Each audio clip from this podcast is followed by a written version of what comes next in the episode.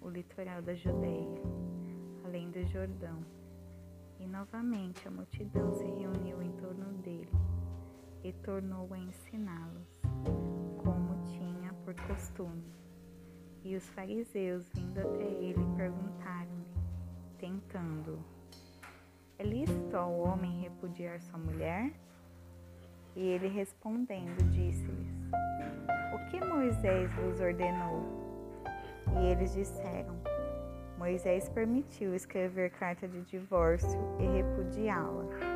E Jesus, respondendo, disse-lhes: Pela dureza dos vossos corações, ele, ele vos escreveu este mandamento. Mas desde o princípio da criação, Deus fez macho e fêmea. Por isso, deixará o homem pai e mãe e se unirá à sua esposa, e eles dois serão uma só carne. E assim não são mais dois, mas só, mas uma só carne. Portanto, o Deus que juntou, nenhum homem o separe. E em casa os seus discípulos perguntaram novamente acerca do assunto. E ele lhes disse: Qualquer que despedir a sua esposa e se casar com outra, comete adultério contra ela.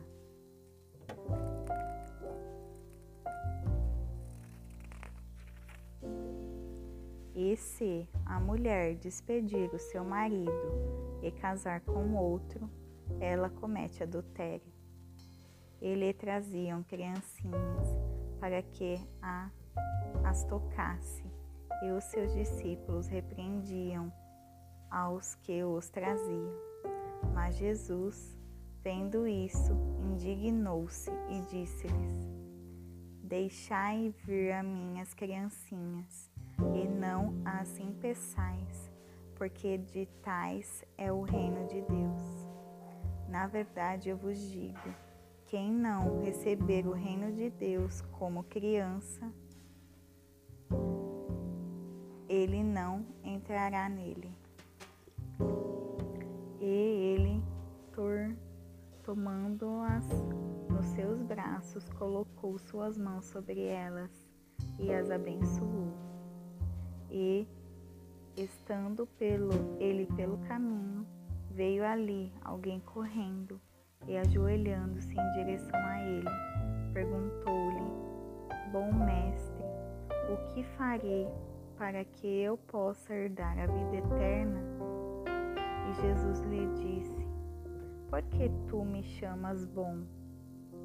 Ninguém é bom a não ser um, que é Deus. Tu sabes os mandamentos não cometerás adultério, não assassinarás, não furtarás, não dirás falso testemunho, não defraudarás, honra a teu pai e a tua mãe. Ele respondeu, dizendo: Mestre, tudo isso eu tenho guardado desde a minha juventude. E Jesus, olhando para ele, o amou. Ele disse: uma coisa te falta. Vai pelo teu caminho, vende tudo quanto tens e dá-os aos pobres, e tu terás um tesouro no céu. E vem, toma a tua cruz e segue-me. Mas ele, entristecendo-se com o que foi dito, foi embora afligido, pois ele tinha grandes posses. E Jesus, olhando ao redor, disse aos seus discípulos: Quão dificilmente entrarão no reino de Deus os que têm riquezas.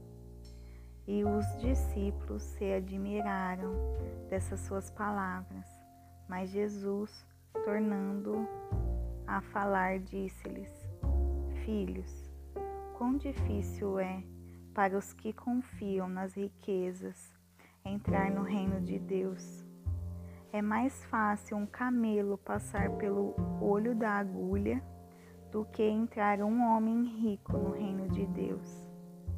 E eles ficaram extremamente admirados, dizendo entre si: Quem então poderá ser salvo? E Jesus, olhando para eles, disse: Com um homem isso é impossível, mas não com Deus, porque com Deus todas as coisas são possíveis. E Pedro começou a dizer-lhe: Eis que nós deixamos tudo e te seguimos. E Jesus respondendo disse: Na verdade eu vos digo que não há nenhum homem que tenha deixado casa, ou irmãos, ou irmãs, ou pai, ou mãe, ou mulher, ou campos, por causa de mim e do Evangelho, que não receba cem vezes tanto, já nesse tempo, em casa e em casas, em irmãos, irmãs, e mães, e filhos, e campos, com perseguições, e no mundo vindouro a vida eterna. Mas muitos que são primeiros serão últimos, e os últimos serão primeiros. E eles em, estavam na, no caminho, subindo a Jerusalém, e Jesus ia diante deles. E eles maravilhavam-se e seguiam-no, atemorizados. E ele, tomando novamente os doze, começou a dizer-lhes: as coisas que lhe deviam acontecer com ele, dizendo: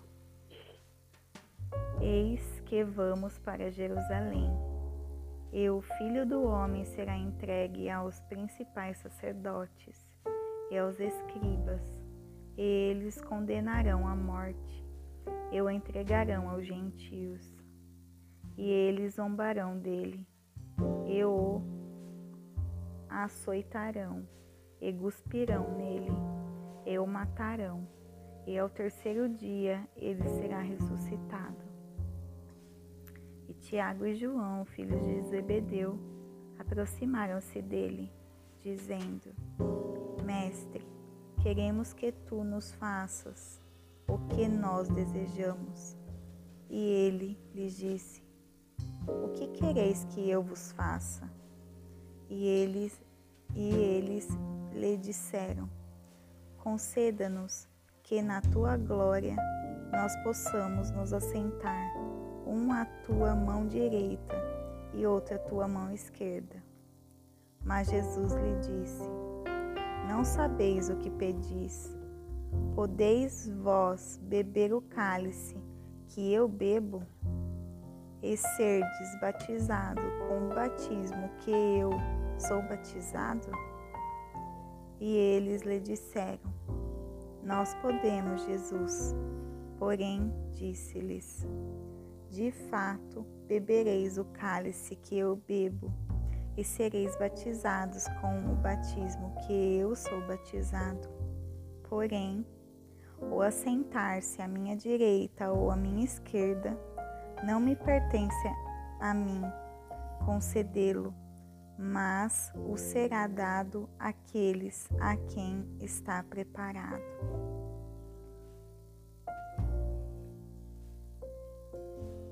E os dez, tendo ouvido isso, começaram a indignar-se contra Tiago e João.